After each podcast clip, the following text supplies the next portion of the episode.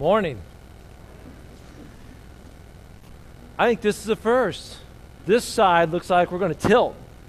Got a lot of people on this, a lot of people on this side. Okay. I didn't want to be accused of saying how large this side was. In numbers, numbers, a lot of people on this side. Man, I get myself in trouble, ain't I? It's good to have you all here this morning, and uh, I want to thank you on a couple things. First of all, um, I talked to my mom and dad this week and catch up how my dad's doing. Um, for those of you visiting, glad to have you here, here at True North. Um, I'm the pastor here at Rack Stump. My dad has gone is going through cancer right now. He had prostate cancer. They they removed that, and this was years ago. Well, the cancer's returned. He's got cancer now in his back and his bone and his pelvis, so they consider it stage four. And he's going through chemotherapy. He had his second treatment. First treatment was really, really rough. This treatment, second treatment is better. And what, so that fills in for those who are visiting didn't know. Um, but church family and everybody else, I just want to let you know um, he's doing well, and thank you so much. My mom said to me, he goes, we've received more cards from your church than we've received from our church. You know how it makes me feel? All warm and fuzzy inside.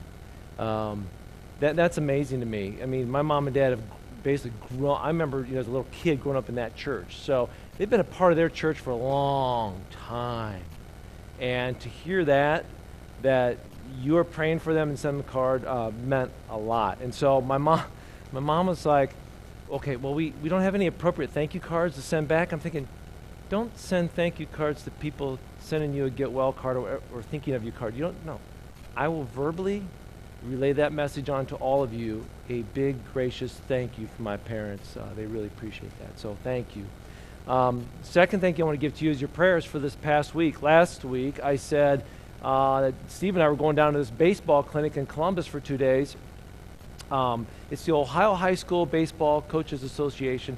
Basically, 1,300 plus coaches were there uh, from the state of Ohio uh, to come in for two days to learn more about baseball. And this year, the Fellowship of Christian Athletes, we were given a booth to set up, and then we were also given the opportunity to host a breakfast, and then they also gave me two opportunities to speak. Um, and so, which is more than we could ever dream for.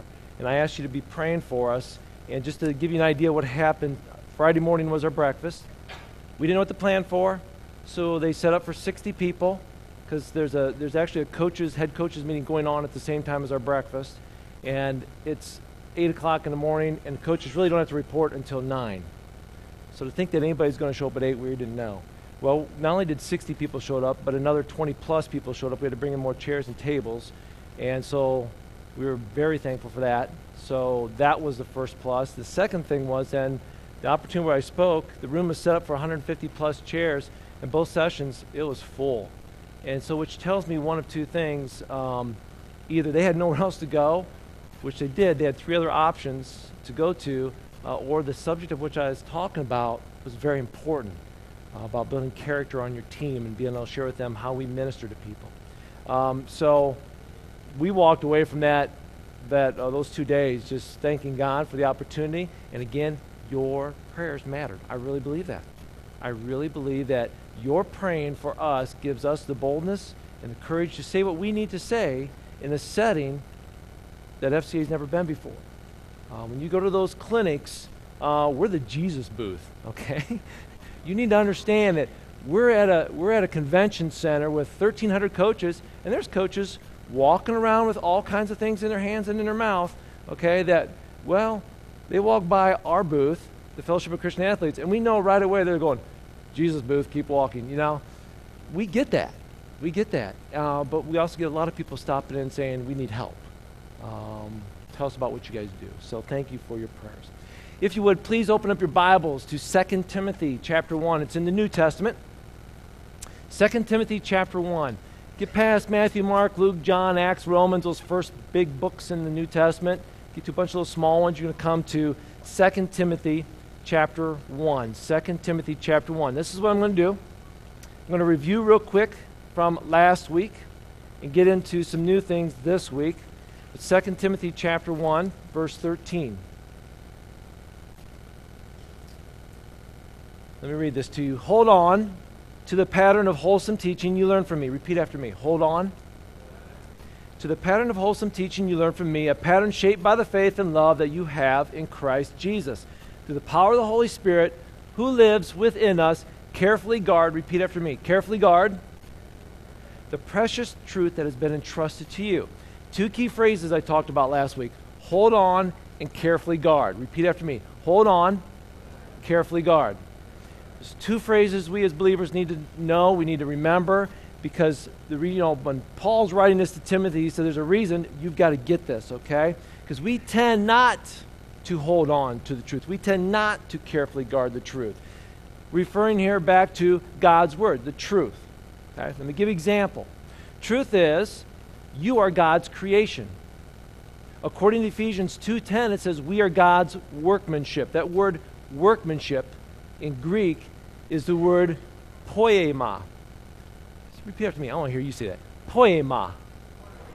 Did you speak in Greek? That was a little more Latin back there, but okay. Poema uh, is the word for workmanship. It's his work. It's a product of his making. In other words, God don't make junk.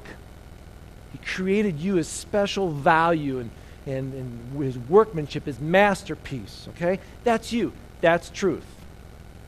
Okay? Original language is basically saying you have value. Now, if I were to turn, I'm going to turn here, you don't need to, but if I turn to the book of Luke, and I look at the book of Luke and I read chapter 15 in God's Word, Jesus, you'll see it's in red lettering, Jesus tells these three stories. He said this If you had 100 sheep, one of them strayed away, was lost in the wilderness, wouldn't you leave the 99 others and go search for the lost one until you find it? Then you would joyfully carry it home on, you sh- on your shoulders.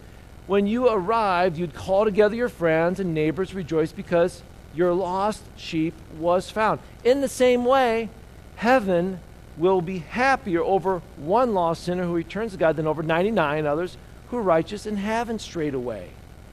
Next story. Or suppose a woman has 10 valuable coins and loses one. Won't she light a lamp, look at every corner of the house, sweep under every nook and cranny until she finds it? And when she finds that one lost coin, she'll call her friends, neighbors, rejoice because she found her lost coin. In the same way, there's joy in the presence of God's angels when one sinner repents. Then Jesus goes, Let me tell you another story. And he tells the story of what's called we call the prodigal son. The two brothers, the one wants his inheritance, runs off, but he comes back. The father's there to welcome them. Why is Jesus telling these three stories? Well, there's different reasons. But one thing we can learn from these three stories is this you matter. 100 sheep, one's gone. Forget it, it's just one, right? No, no, no, no that one matters. I've got 10 coins, I lost one. Doesn't matter, I've still got my nine coins. No, no, no, no. That one matters. And then the two sons. And the one who was rebellious, wasn't that he was lost, he chose to walk out on his family. He went away. And when he came back, the father rejoiced and welcomed him back because he loved him, because he had value. Each of these three stories talk about the value of that one. So when we have, like, for instance, today, this body of believers here, all of you come in today, when one of you decides, you know what, I really don't matter, guess what? That's false. Truth is, you're poema. You're God's workmanship, His masterpiece, His work of art. You matter. And if you were to leave, you'd be searched out. God would say, no, no, no. One leaves this place, that matters to me. Because you have value. Everybody understand that that is truth? Everybody got that?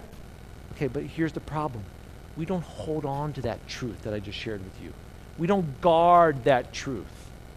What happens is we start to think, I'm a failure. I make mistakes. I blew it. I get called names by people. Um, I, I seem to just not be able to accomplish what I'm supposed to do. So my emotions, circumstances, my emotions tell me I'm feeling pretty worthless right now. I'm not good enough. I'm not the star basketball player. I can't sing the notes that they sing. When I write, I look at my writing, it's so messy. I don't have the AR points that everybody else has. Hey, they're such good readers and I can't read, you know? We feel bad about ourselves. So, because of those emotions, we start believing that we have no value. Everybody follow me on this? But what is the truth? What does God say about all that? God says, uh uh-uh. uh Just because you didn't accomplish that feat, just because you didn't do this without a mistake, doesn't mean you are less of a person, that you have less value. Your value is still the same with me. Hold on, carefully guard. You know, when we talk with teams about this, like I did last week, I'm reading this verse to them. I'm talking about hold on and careful. You know what we're talking about is confidence. See, a lot of kids lose confidence. They don't believe they can do it anymore because they forgot the truth of who they are and what they can accomplish. We adults do the same thing. So carefully guard, hold on to what's been given to you. We talked about that last week. Now, turn your Bibles to the book of Matthew, first book in the New Testament, Matthew. Go to chapter 28, please. Matthew 28. Last words of Jesus. He's resurrected from the dead. We celebrate that at Easter. And then for the next few days, Jesus is appearing in front of all these people. He makes one last visitation with his disciples and others. And he has this to say to them Matthew 28, verses 18 to 20. Jesus came and told his disciples, I've been given all authority under heaven and earth. Therefore, go and make disciples of all nations. We always cling to that one, right? Baptizing them in the name of the Father, Son, and the Holy Spirit. Verse 20. Teach, everybody, repeat after me, teach these new disciples to obey. Repeat after me, to obey all the commands. Look at the person next to you and say, all the commands. Let's go back. I want to read this again. You might want to underline some of these. You might want to underline teach, obey, and all the commands. Teach these new disciples to obey all the commands I've given you. Be sure of this. I'm with you always, even to the end of the age. All of the, what Jesus said there is important, incredible value. But I want you to look at verse 20. Teach these new disciples to obey all the commands. Who is he saying this to? Us. Us. But for some reason, when we put our faith in Christ, we look at this verse and we say, well, that's for the pastor and the Sunday school teacher and the GPS leader and, and people who have the gift of teaching. They're the teachers. Did Jesus say, for those of you with the gift of teaching, teach these new disciples to obey all the commands I've given you? No. I, I believe, you know, these disciples were supposed to go and teach others God's commands, and they then were supposed to go teach others when it comes to teaching God's word, we need to know it. Parents, guess who gets to teach your children about God's word? You do. You do. Okay? Guess which friends of yours you get to teach God's word? You. Me. I wish somebody would tell my friend about that scripture. Guess what? That's me. I get to teach my friends about scripture. Okay? Worker to coworker, teacher to student, parent to child, grandparent to grandchild. All of us are holding on, carefully guarding God's word so that then we can take these truths and teach them to one another. But a lot of us again dismiss ourselves saying, but I'm not a teacher, so I can't do it. Right? Okay. One thing we are all told to do is teach, yet almost every person feels disqualified when it comes to teaching, right? Hey, we could use children's teachers for children's church. Hey, we could use helpers for GPS. I can't teach. Yes, you can. Any of you teach your kid to ride a bike? Anybody teach your kids to eat? Anybody, you know, teach your kids anything? No, I didn't do anything. I was totally dismissed. That's wrong. You're lying, okay? You teach your kids how to get dressed. You teach them how to brush their teeth. You can teach. But I don't know if I'm qualified. Okay, I don't know what you want, a Bible degree? uh, you can still do this. You can still do this. And when you get confused, it's like, I'm not sure. Guess what you do? You study, you look, you learn. You ask somebody else. It's, it, I love when people ask each other scripture questions, when people send me an email or call me and say, hey, what do you think this is? I'm sort of confused.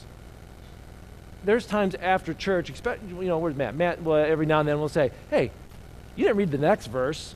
What does that mean now? And he asked me, I said, you know, that's good. I have to go check that out. And so then I have to go check it out. And then I never get back with Matt because I know he's going to ask me another question. No, no, it's good. I appreciate that. I mean, we should be asking because we should be teaching one another, right? Okay, so here's the deal. As a believer in Jesus Christ, I should have this kind of attraction to God's Word. I want to hold on to it. I want to guard it. I want to teach it. I want to read it. I should have some kind of natural attraction to saying, these are the very words of God, spoken himself. I believe in God, so I should have some kind of desire for this, right? I just shared with you that we were at this baseball clinic.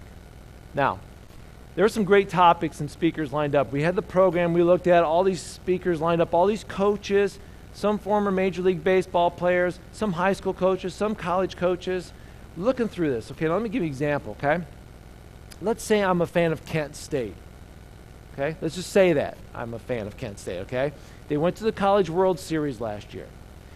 They are successful. And let's say I'm a fan of their team. When I look on the program this past week, I'm saying, hey, look, there's Kent State's coach. He's speaking. Not only is he speaking, he's speaking on a topic that could really help my team. I'm really interested in this. I want to know more, right? So, according to the schedule, Kent State's coach is going to be speaking at 3 p.m. today. Guess where I'm going to be at 3 p.m. today? Listening to Kent State's coach. Why? I'm a fan of his. I want to hear what he has to say because he's got a topic that I want to know more about. I'm a fan, I'm there. Everybody following me on this illustration so far? Okay, now here's the deal I'm a fan of God. Now, God didn't create the World Series, He created the world, okay? He's got one up on us all there, okay? God's not successful, He defines success, okay? So He creates the world. He's a very successful God. He is God, the only God. I'm a huge fan of Him, okay? And I happen to realize that God's speaking today. Actually, he's speaking to me on a topic that I need to hear about. The deal is, God's always speaking, right? But according to my schedule, he's going to speak to me at any point in time of the day. But at 6 o'clock this morning, I'm going to get up and I'm going to specifically go and attend a session with God and see what he has to say to me on the topic I need to hear about to help me with my life. That's what I'm trying to say. As much as I'm always seeking out things to, well, did you see what's on uh, Animal Planet at 7 o'clock? DVR, record that. Okay. Do we do the same thing with God? Did you see what's in God's Word in Luke? I'm, I'm going to check that out. I'm going to reserve time. I'm, gonna, I'm going there. As a believer in God, I should be craving and seeking to learn more about God's Word. Last week, uh, you can turn there if you want, or you can just listen. 1 Peter chapter 2. We checked out that verse last week. Let me read this verse to you. Like newborn infants, long for the pure spiritual milk, that by it you may grow up into salvation, if indeed you've tasted that the Lord is good. Peter says, just like a baby craves and just wants milk, as a believer, I should be craving God's pure spiritual food. Everybody on me so far here? Okay, so, with all that being said, we're almost to the part where we were halfway last week, okay? The Bible contains God's nourishment for us, for our soul, for the direction of our life. It's important, but we've got to have the right motives. Last week I said there are three motives that are wrong. All three that I deal with, okay? Here's the first one guilt. Guilt. A lot of times, reading the Bible has been added to my list of to do things. I better read X amount of chapters today because I got to do that, okay? Because that's just, if I'm a good believer in Jesus Christ, I will read this many verses, these many chapters, whatever. Problem is, when I don't read it, then I feel guilty, right? Because I didn't do what I placed upon myself. Nowhere in the Bible does it say you're supposed to read X amount of chapters. That's something I put upon myself. So now I feel guilty. Wrong motivation for reading God's Word. Second thing I said was a wrong motivation was status. If I read God's Word, I'm going to get smart. And if I'm smart, I'm Pastor Know It All. And then Pastor Know It All, people come to me because I know it. Well, you all know that I'm not Pastor Know It All, and I'm cool with that, okay? But here's the deal there's so much and so many times in our lives we want status and title so that if I will just learn, then I will appear to be, right? It makes my parents seem more intelligent. Mr. Bible, Bible man, right? Wrong motivation. Third wrong motivation was teaching material. Not wrong to use the Bible to prepare to study. We need to do that, okay? But it, it you know, actually it's necessary, but the problem arises when I use the Bible only to prepare to study. Only to find that nugget that I can use to share my little devotional thought every week. If that's the only reason I'm going into the Bible so I can find something to share with somebody else, wrong motivation. Wrong motivation. And as I said, there's temptation for me as a pastor to place those motivations upon myself. I need to read X amount of verses a day. I need to make sure that I'm reading so I know it all, and I need to make sure I'm reading so I can find something to share with everybody else. That's the wrong motivation for me. It's a temptation. Okay? Temptation for me to, to face that. Now, when that usually happens, guess how my Bible reading goes? It becomes a chore. How many of you like chores? How many of you say, I can't wait to go do my chores? Not a lot of times, you know. This should be a joy. This should be refreshing. Sometimes it's going to be heart wrenching because we're going to find things as God's word penetrates our souls and corrects us. Whew. Know if I didn't hear that one today, right? I did. But it shouldn't be a chore like, well, I got to do that and then check that off, I'm done for the day. I want you to take a minute right now, just sort of think about why you read the Bible. What is your motivation for getting in God's Word? I want you to just think about that, okay? I want you, I want myself to have the right motivation for getting in God's Word. So here's the deal I want you to understand the purpose of God's Word. I'm going to give you six purposes for God's Word. So when you get done with this today, and I get done with this today, we're going to step back and say, well, here's the purpose for God's Word. Now my motivation will hopefully change. My motivation is the right spot because I understand now the purpose for God's Word. And this is what I did. I brought a toolbox, two hands, don't want to hurt myself. Okay, just make sure you see it's up here, sitting behind my chair. Brought my toolbox here to sort of help me with the rest of the message. Okay? Because I want to make sure I have the right equipment. If I'm going to go out and I've got a task, a job to complete, I need to have the right tools. Okay? So I want to make sure I've got the right tools with me to fix what's going on. In the same way, this is my toolbox. Inside my toolbox are some incredible tools that will help me with various things in my life. Follow me so far? Good. Okay. Don't ask me which verse this is, okay? I'm just, just I'm, the illustration only goes so far and it stops there, okay? So here's the first purpose, okay? First of all, altogether, this is what? Screwdriver. Great. Thank you. Ladies, it is not a hammer, okay? Okay? We used that story that one time about that little boy, you know, go give me the hammer, son. And, you know, he brought back the hammer because mommy says she uses this to hit things with, okay? This is a screwdriver. We understand that the screwdriver is used for one purpose, right? To take the screw, to screw it in, to screw it out, right? We understand that, okay?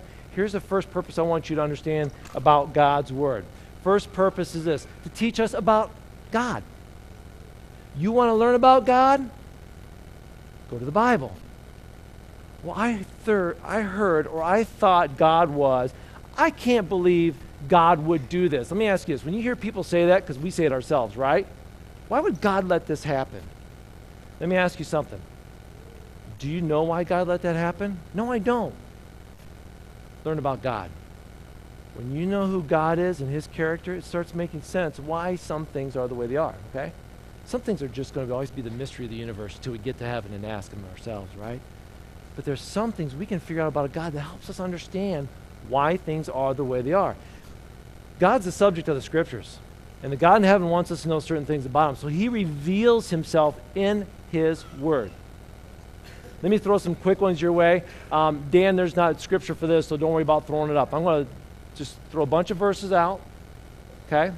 You want to know how about God's unchanging? Same yesterday, today, and forever? Which we need that because we need a firm foundation. You go to Hebrews chapter 6 to find out about how God's unchanging. You want to know that God is love? There's all kinds of verses. Let me give you a simple one we all know. John 3:16, right? You want to know that God's amazing, he's indescribable? Turn to the book of Job chapter 11 verses 7 8. And again, so many more scriptures to cover that one. You want to know that God disciplines? Like a father or mom who loves their child, they will discipline that child because they love them. Go to Hebrews chapter 12 and read about that. We also know that God is a God who forgives. 1 John chapter 1, Luke chapter 15. Those scriptures tell us that God is a God who forgives. You want to learn about God? Go to His Word. You pull out that first tool. I want to know what God's like. So you pull out that tool and you start discovering what God's like. Because God's already described in the Bible, we're left no room to formulate our own opinions about God. Well, I think God is, you know what? You don't have to think God is. You don't have to form that op- opinion because the truth is already there. Unfortunately, our opinions have gotten messed up because we haven't studied Scripture enough to know. We don't understand that better, right? So, get in there. All right, let's go with this one. What are these? Pliers. Very good. Again, not a hammer. Okay? Now, another tool for another purpose. Purpose of this, I hope you understand and know what these purposes are, okay? Here's another purpose of God's Word to teach us about the world we live in and about ourselves. Okay? He gave us the Bible, God gave us the Bible so we can understand where we're living right now. It's a grand narrative that explains where we came from, why the world is the way it is, and where everything is heading. That's the Bible. The God who wrote this Bible, our God, designed the world. And since He designed the world, it only makes sense to go to Him and ask Him, Tell me about what's going on here. You made this world, right? When you don't understand how something's working, the owner's manual, right? First car I ever bought was a 1976 Toyota Corolla from my brother. Okay, I gave him $500 for this car. Now, as I drove that car through high school, things would go wrong with it. Certain things acted up on it, okay? It was rusted out on the sides. Matter of fact, I always joked about my friends, like, maybe you ought to sign some kind of waiver before you get in. If you drop anything down onto the floor mats and it goes out, I'm sorry, you know? Uh, put little splashers on or boots on or something because if I hit a puddle, you might get wet on the inside, okay? Sorry about that. Uh, it was that kind of a car, okay? Great car. Love that car. Um, but if something went wrong, guess who I went to ask for help? My brother. He owned the car before me. So basically, I had a screwdriver, duct tape, and WD 40 in my car at all times because I knew I had to pop the hood, I had to spray something, hit something, or tape something uh, to make it keep going. And I didn't know what it was. So, hey, Steve, tell me, what do I got to do here? My brother Steve would come out and say, yeah, that's what you need to do right there. Oh, okay. Well, I can't get to. Well, you got to hit it twice, boom, boom, and then start it. Oh, okay, great. You know, little things about that car. And the funny thing was, is I was going to share this with you last week, this illustration. Then this week, I get in my escape. I'm driving down the road, and my theft light comes on on the dashboard. Blink. It starts blinking, and also my car jerked. I'm like, whoa. My car thinks somebody stole it and shutting down or something. It's like I start talking to it. It's me. It's Rex. Voice command. Rex. Um, it's an older vehicle, won't do that, okay? But I'm thinking, what is wrong? So what do I do? Owner's manual. we were down in Columbus, and we get to our hotel room by 11 o'clock at night and pull out the owner's manual. Okay, I'm looking through anti-theft. What's going on with my escape, you know? And as I'm reading through it, it says this. If this happens, I'm going, yeah, that's it, that, that's it. It goes, take it to an owner and let them fix it. Seriously? I mean, there's no button to push. There's no easy button or something like that. Okay. So bottom line is my owner's manual confirmed what I already figured out was something's wrong. And I need to take it to somebody to fix it. I read in here, guess what? This confirms there's something wrong and I need somebody to fix it. God's word teaches me about myself and the world we live in and helps me understand what's going wrong. Uh, it confirms those kind of things. Okay? Another tool Oh, yeah. Oh, yeah. Very simple. Let's use one word on this. This is a what? Something like that, yeah. Okay. Different words were used for this, but it's all the same thing. Basically, this is my knife that I'm going to use uh, to cut whatever I need to cut, okay? Keep that in there as well. Another tool in my toolbox for another purpose. I am not going to. Did somebody call this a hammer? Okay. It's not a hammer, okay?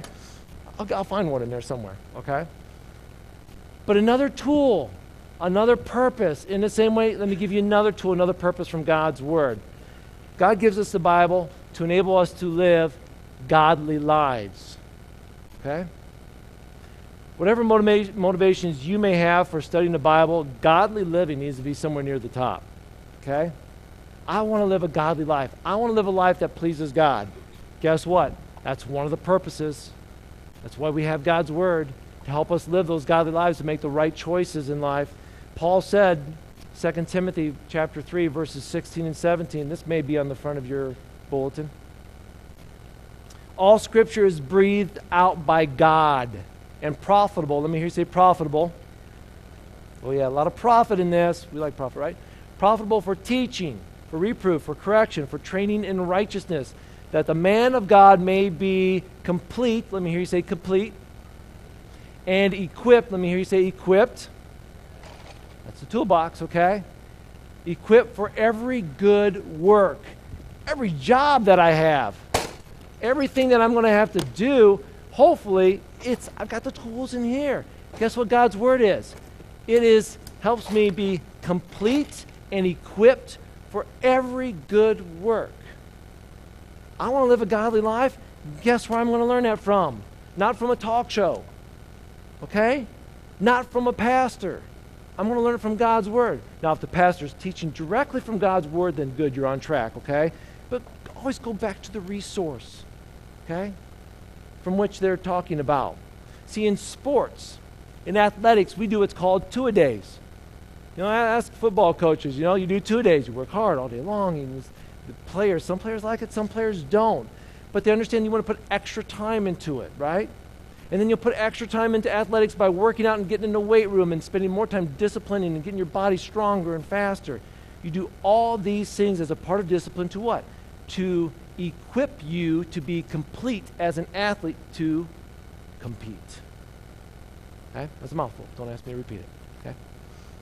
God gave us His Word so that we would be complete and mature people who are equipped, ready to do anything God asks us to do. That means we have to study the Bible to learn how to do the things we need to do for Him, how to be godly people.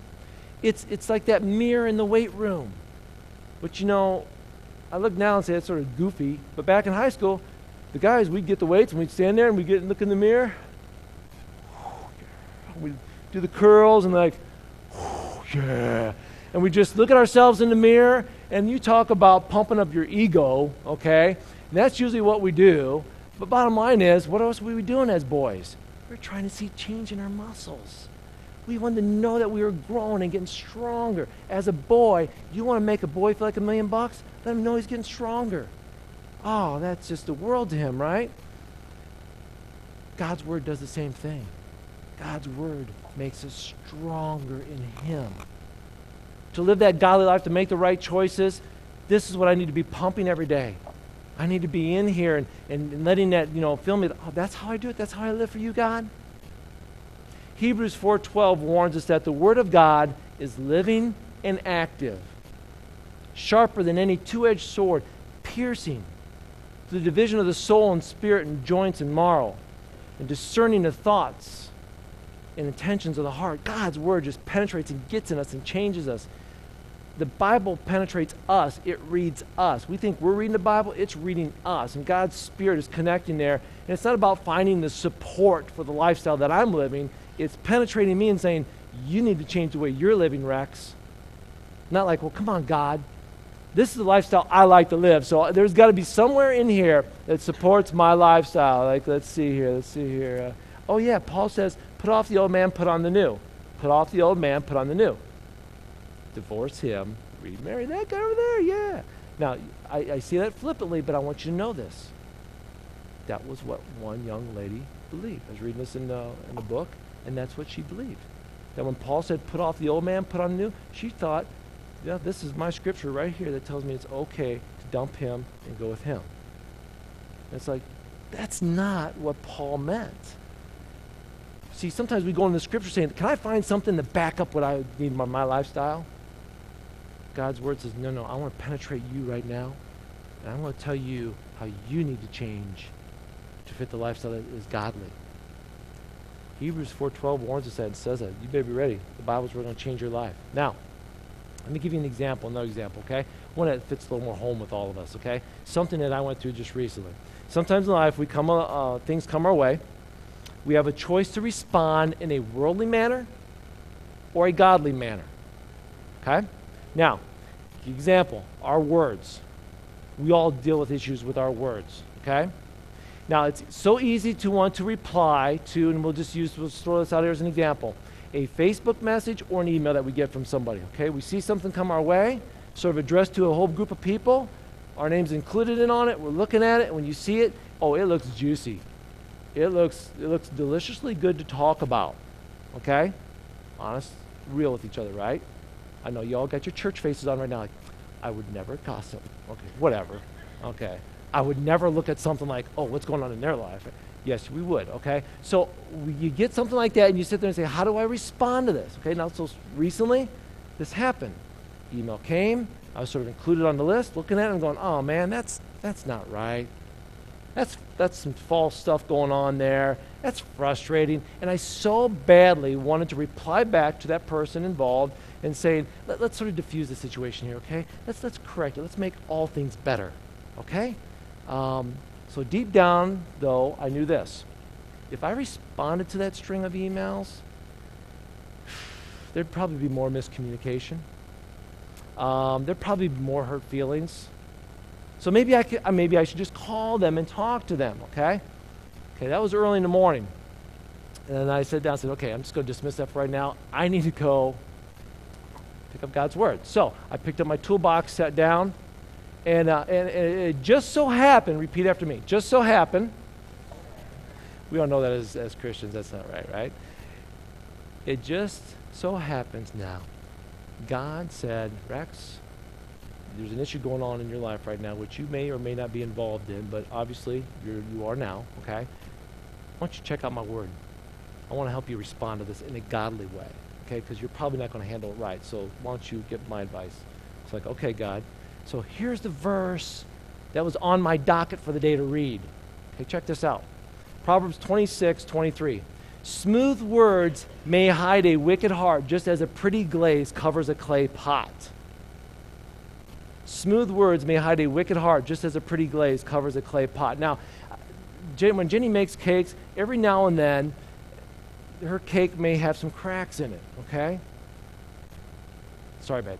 Um, that doesn't dismiss the quality of the cake, but I mean, for everybody, everybody's got cracks. Anyway, so what she does next then is then she puts a glaze over it and then she puts the frosting over it. You can't see the cracks because the glaze and the icing smoothed it over. And now it's like, this cake is perfect.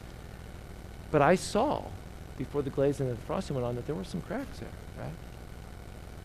Smooth words may hide a wicked heart, just as a pretty glaze covers a clay pot. Verse 24, reading on. People may cover their hatred with pleasant words, but they're deceiving you. They pretend to be kind, but don't believe them. Their hearts are full of many evils. While their hatred may be concealed by trickery, their wrongdoing will be exposed in public. And I stepped back and said, Thank you, God, because I don't know how to, ex- I didn't know how to reply to that email, and I thought I knew how. Smooth words, covering up a lot of cracks there. And eventually they're going to be exposed. I'm just going to not touch it with a 10 foot pole right now. I'm not going to do anything with it. It's not involving me. I, that, that's just wrong, okay? So I believe God's word was helping me respond in a godly way. Now, I believe this God's going to take care of this. Someday people will know the truth, leave it alone, right? Okay. But the following day, I ran into some people and they're like, hey, I saw your name on that email list. And all of a sudden, you know, the word, you know, it's like conversations flowing. It's like, yeah, yeah.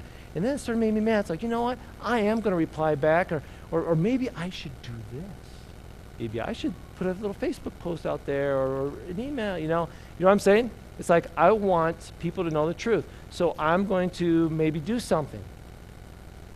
Put it back in their, in their face, right? Okay, so the next morning I get up to read God's word, and guess what? It was picking up where it left off. I'm still in Proverbs 26. Guess what verse 27 says? If you set a trap for others, you'll get caught in yourself. And if you roll a boulder down on others, it'll crush you instead. A lying tongue hates its victims, and flattering words cause ruin. All right, God, I get it. Don't retaliate. Don't try to expose them for their wrongdoings. It could backfire and it could hurt me. Stay away from it. Don't touch it with a 10 foot pole. Because you see, the words of God is trying to help me live a godly life. And in this situation, my natural tendency is to react with a much less godly manner. And God said, I want you to react this way in a godly manner. So use my words, please. So I believe God's words help me choose a better response. Now, key note. Even though I read these words, I still have to act on them. A lot of us read them like, oh, that's so good. Then we walk away and we forget to actually obey them and live them out, right? See, just because I have this toolbox Bob Vila, I am not, as my wife would say. I used to joke about that because uh, even though I have a toolbox, doesn't mean I can actually handle the tools very well, okay? But even though I have a toolbox, if I never open it, what, what does that matter? Even if I get a toolbox and I pull out the tools and I walk around with them, maybe stick in my pockets, yeah, I got a screwdriver right here. That doesn't mean I know how to use it. Doesn't mean I actually used it. I'm just a good poser. I look good with all that kind of stuff, right? I actually need to get into God's Word and use it. So I went back and I read a few more Proverbs recently then. I said, you know, that was so good. Maybe there's more in there in that God's toolbox to help me live a godly way. So I went back to Proverbs 26, but I backed up and started at the beginning of the chapter and read through. I got to verse 17. Listen to this. Interfering in somebody else's argument is as foolish as yanking a dog's ear. Isn't that a great proverb? Did you ever yank a dog's ear? Oh yeah. Did you ever get your, you know, hand snipped at? Not touching your ear again, dog. I grabbed my kid's ears, okay? My dad grabbed my ears, okay? I, I didn't bite, dad didn't bite, my kids don't bite, but it catches their attention, it gets them mad, right? It makes them ornery. Interfering in somebody else's argument is as foolish as yanking a dog's ear. Verse 18. Just as damaging as a madman shooting a deadly weapon, we've heard about that a lot, right? Just as damaging as that is, is somebody who lies to a friend and says, I was just joking. I just pulled your leg. You lied to me. It's damaging, isn't it? Fire goes without wood. I'm sorry, fire goes out without wood, and quarrels disappear when gossip stops. You want a situation to diffuse? Stop talking about it. Fire goes out without wood. That's right, you know. Stop throwing fire in the fireplace. It will go out. You want the situation to be diffused? Stop throwing fuel into the fire. A quarrelsome person starts fights as easily as a hot ember lights charcoal or fire lights wood.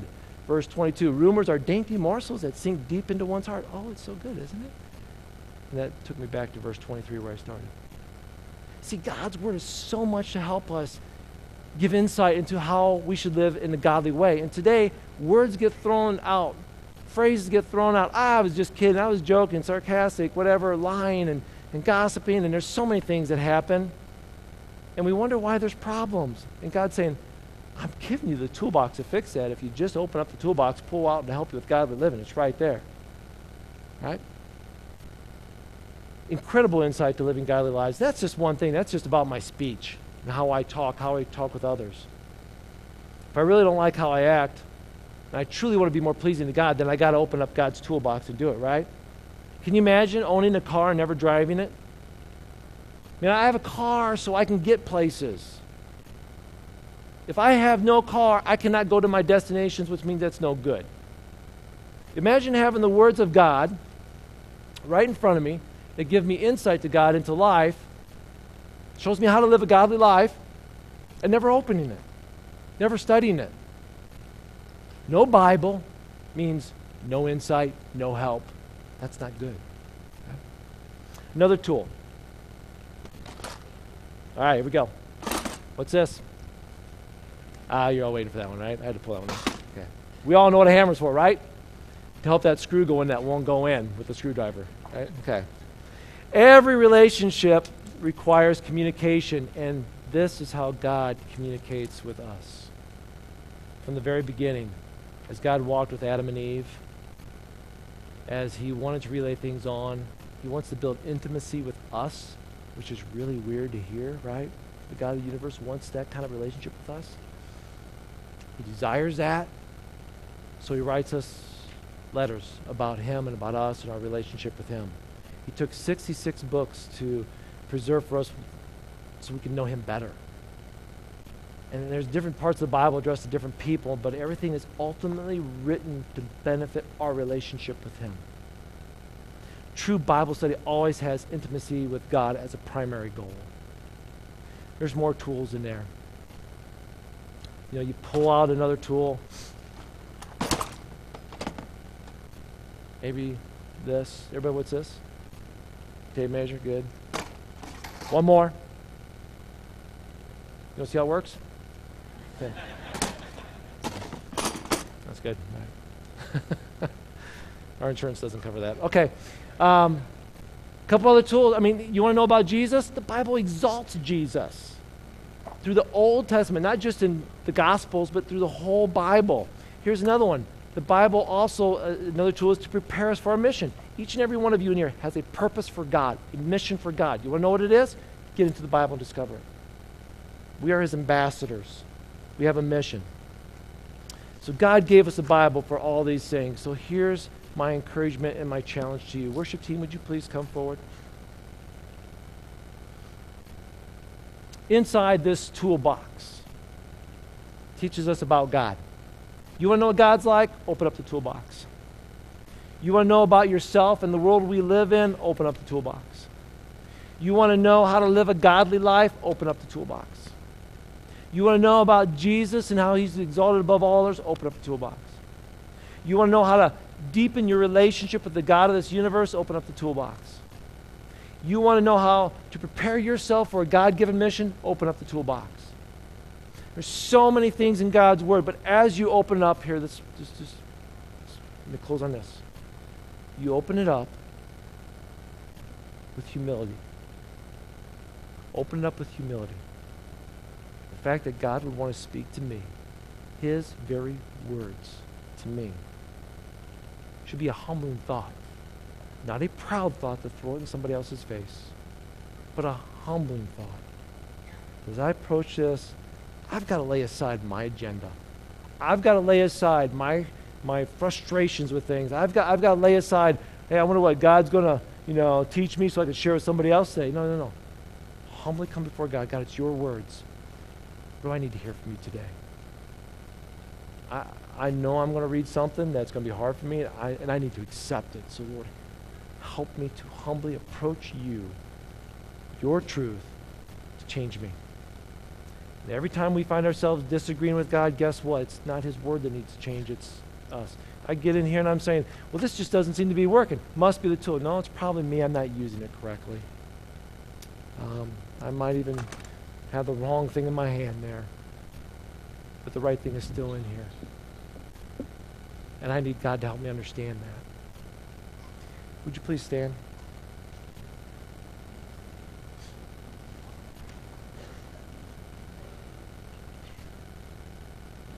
Let's pray. Heavenly Father, you're an awesome God.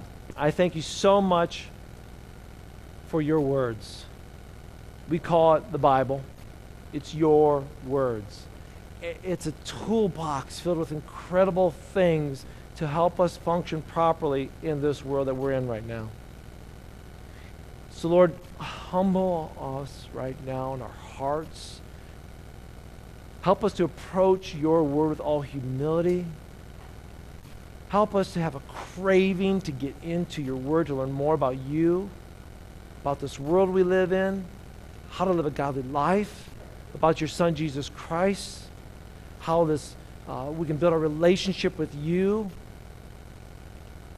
and then how we can live out our mission for you. Help us to understand that, God. Sometimes we have a hard time focusing. Thank you, God, so much for this church. Thank you so much for the many gifts you've given us. Thank you that we can freely open up your word in this country and share it with others. We love you, Lord. We want to worship you in song. In the name we pray. Amen.